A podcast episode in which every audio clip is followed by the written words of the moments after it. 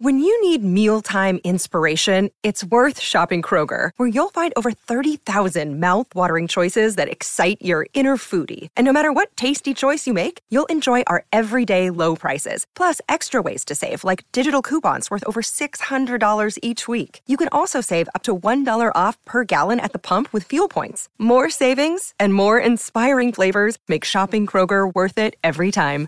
Kroger, fresh for everyone. Fuel restrictions apply. Hey, welcome back. Um, so we'll jump right into uh, the topic of today's uh, podcast, specifically uh, the recent price action in silver, and of course, how low will silver go? Uh, you guys might not like my answer. I'm not going to go, you know, low teens or anything like that, but we'll get to that in a second. I also want to move past that and also talk about why, you know, there's not a whole lot that is is a good causative reason in my mind for this. You know, you can you can quote maybe a stronger dollar, which is obviously not a bad reason for silver to go up or, or go down. Obviously, uh, although the strength behind that dollar, I think, should be questioned. Um, why is the dollar going up, right? Uh, you know, um, but, but as far as a lot of the fundamentals, you know, this goes back to one of my recent videos. Why isn't silver going up? And I talked about all the reasons for why it should be.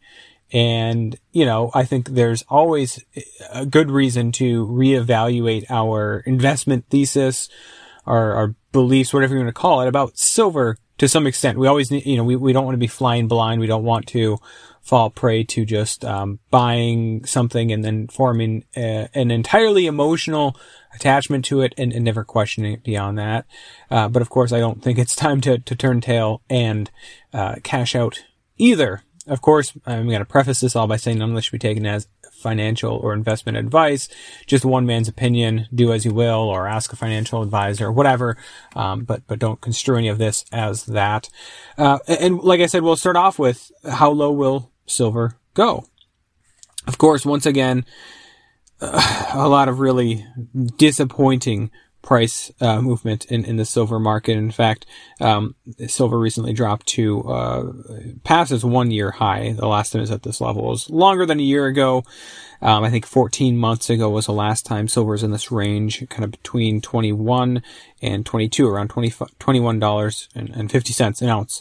Um, and of course, this follows uh, a significant drop um, you know, only a matter of weeks ago from kind of that 24 level where it looked like, you know, maybe we're going to push that resistance, you know, down below 23 and, and now we're down below 22. And again, you know, if we're talking third, you know, 14 month low, well, this is down from a high back in, in earlier in September of, of almost $25 an ounce earlier in the summer of almost 26 and before that almost 27 and before that almost 29 you know from from that silver squeeze move earlier this year um you know all in all you know if you look uh, let's say over the last five years, silver's not in a terrible place. You know, um, you look at the lows during, you know, the spring of 2020, uh, the COVID pandemic induced, you know, sell off in, in, a lot of assets. You see silver, spot silver, of course, not physical silver at that time, but below $13 an ounce. You know, even before COVID, we were talking, you know, um, under 15 an ounce, you know, um, above 15, but, but certainly well below, um, $19 an ounce for most of that time period as well. Um, and, and, going back even further than that, uh, you know, there's a long time there from, from, you know, 2014, 2015 to, you know, 20, I think 19 where, where silver just languished for the most part below $20 an ounce. So putting in things perspective, it could be a lot worse. But uh, again, referencing my video, you know, why isn't silver going up? There's a, there's a heck of a lot of reasons that it should be going up. So, okay, I'm getting ahead of myself here. How low is it going to go? Well, you know, my next, it's, it's nice that it's stabilized, at least as I'm recording this, around the 2150 range. Uh, you know, the next major bit of, of support that I see, honestly, is around the $20 range. Right. And, and believe me, I'm not a technical analysis person. I have a lot of respect for those that are. I think there's a lot of, of, um, that, a lot that can be gleaned from, from technical analysis. Um, especially because at times those types of things, whether it's support, resistance, Fibonacci levels, etc., can become a bit of a, a self-fulfilling prophecy, right? If, if everyone's expecting it to do this at this price level, then maybe it's going to do just that because they're going to act accordingly. Um, so, so, I'm not going to get heavily into t- technical analysis, but the fact of the matter is that silver's move up above, you know, $19 an ounce and ultimately, you know, not too far from $30 an ounce was a very rapid ascent in 2020. And there's a lot of space there, right? And, and I honestly see the next good support level at, at possibly $20 an ounce. You know, if it continues to drop here, we could see it drop to $20 an ounce, but, but it certainly doesn't stop there. You know, the next support level below that would be maybe just above $18 an ounce, which is a, you know, a resistance level for quite some time. D- does that mean it's going to drop there? Um, not necessarily. Like I said, you know, if this turns out to be a bit of a, a whiplash move and, you know, end of the week, we're up around $23 an ounce again, or even above 22, that would be a good sign. But I wouldn't be surprised to see it drop like that. Silver does that. Uh, you know, whether it's the manipulation, um, or other aspects in the market. I mean, it's ridiculous the amount of notional silver that gets sold at times. Same thing goes for notional gold on the, um, on the paper markets. Uh, the other day, I think I saw it quoted as something like one quarter of uh, yearly supply or yearly demand, which are, you know, similar to each other, uh, traded, you know, in a single, um, you know, hour, I think it was uh, in the market. And, and you see that often, you know, whether it's manipulation. I mean, so often it seems that that's the case. You just have that consistent, you know, early COMEX knockdown or, you know, late Sunday night on the thinly traded markets, um, uh, knockdown, uh, smash down, hammering down, whatever you want to call it in the silver market. Um, and same thing goes for the gold market in, in ways that doesn't necessarily make sense. Um, for instance, selling a massive position in an illiquid market, uh, where silver might drop from, you know, let's say X price to, to, you know, $1 lower, um, in a, liquid market.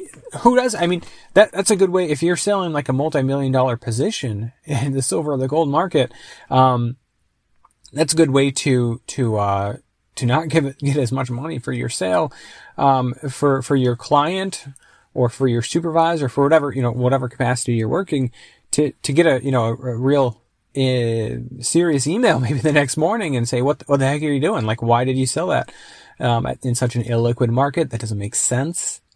Um, it'd make much more sense to slowly sell it throughout the day and you're going to get a similar price rather than executing a huge sell order and smashing the price down.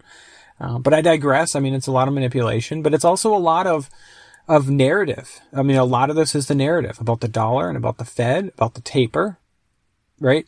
Um, and it is what it is. I mean, look, timing is is everything when it comes to trading. Uh, when it comes to investing in silver, it's far less important. And I've said for a long time now here on this podcast and so many other great podcasts, YouTube channels, blogs, websites, uh, content producers, experts in this space, etc., that have been right for a long time, but their timing just hasn't necessarily been spot on, right? They observe something in the market, they make a prediction, etc., and and a lot of those are coming to fruition. You know, reference my video from five months ago talking about inflation, uh, the the great devaluation of the dollar. Uh, it's here, right?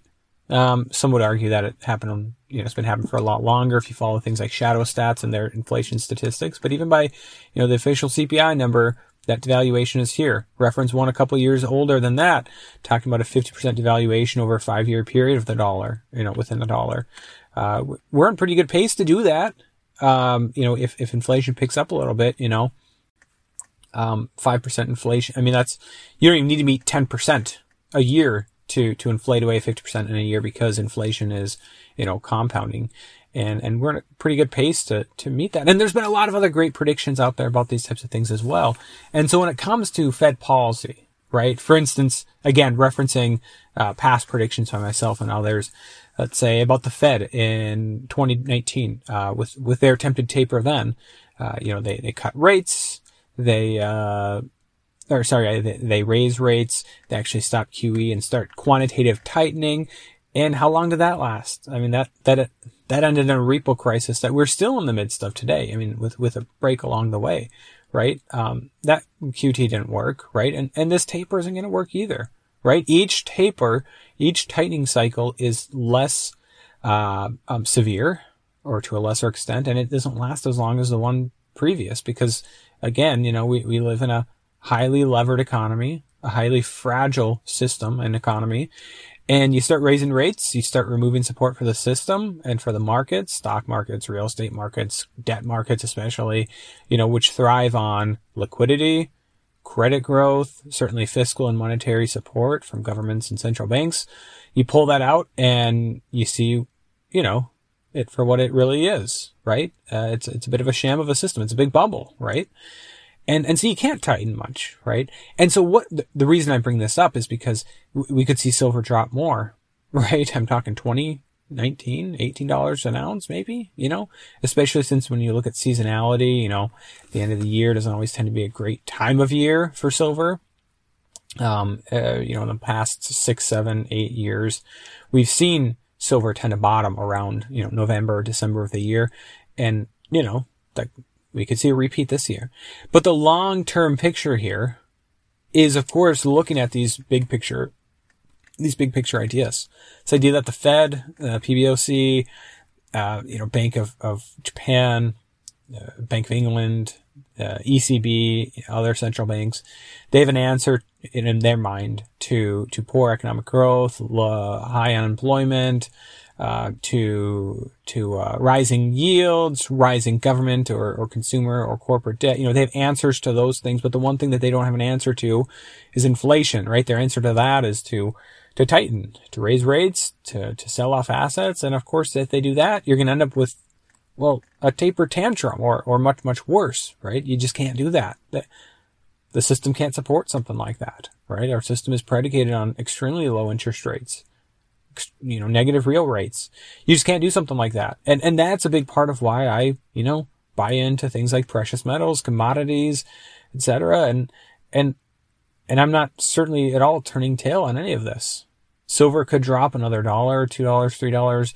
You know, the long-time stackers, um, have more conviction than, than, than that to sell out at a time like this or, or a dollar or two lower than this. It's frustrating. Don't get me wrong.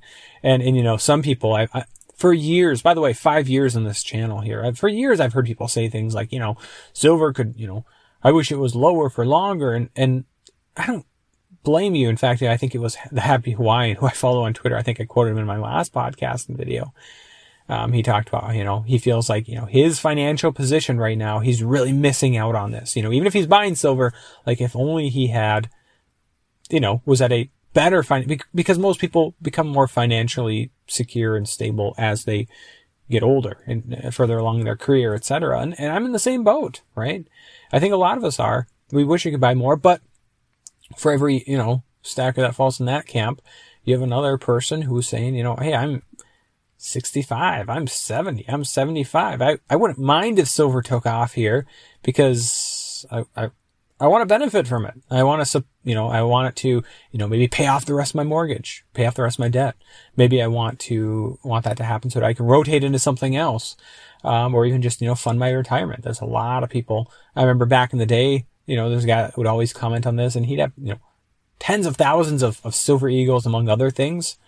Um, for the life of me, I can't remember what, if it was Silver Mountain or what are you, what his username was here on YouTube, but he, uh, that was his retirement. And, you know, can you fault the guy, right? Especially if you're looking at these long-term factors, right? Um, again, you know, there's a lot of other assets out there, right? And a lot of other strategies.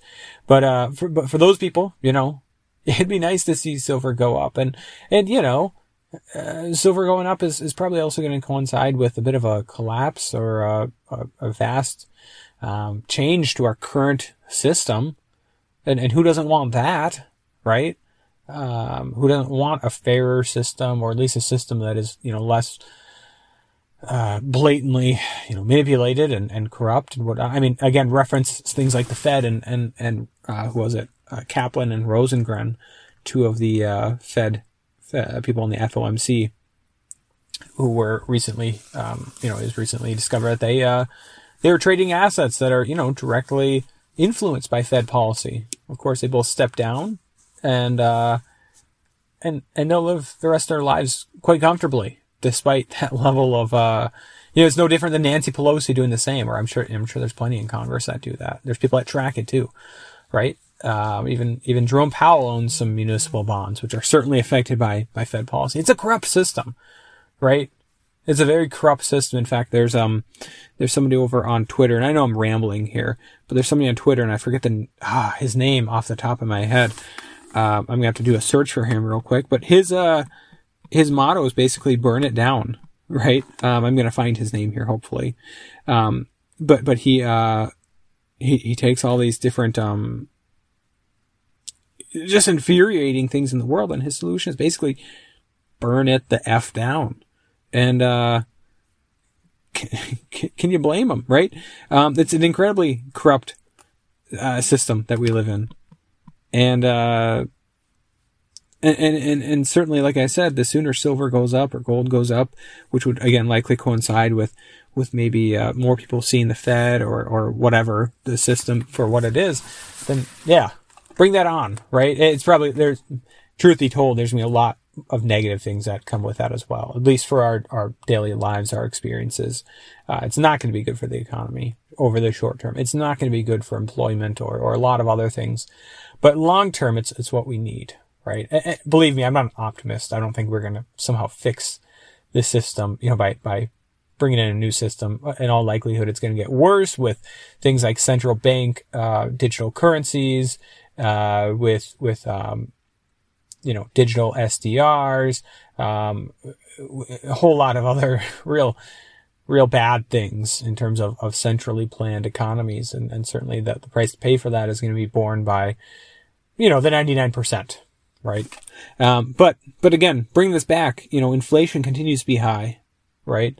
Um, the the taper narrative, I think, continues to be very faulty and I think will soon be proven as such. And in fact, I will remind you, if you guys want a little bit of encouragement, you know, well, okay, what happens when, when that happens?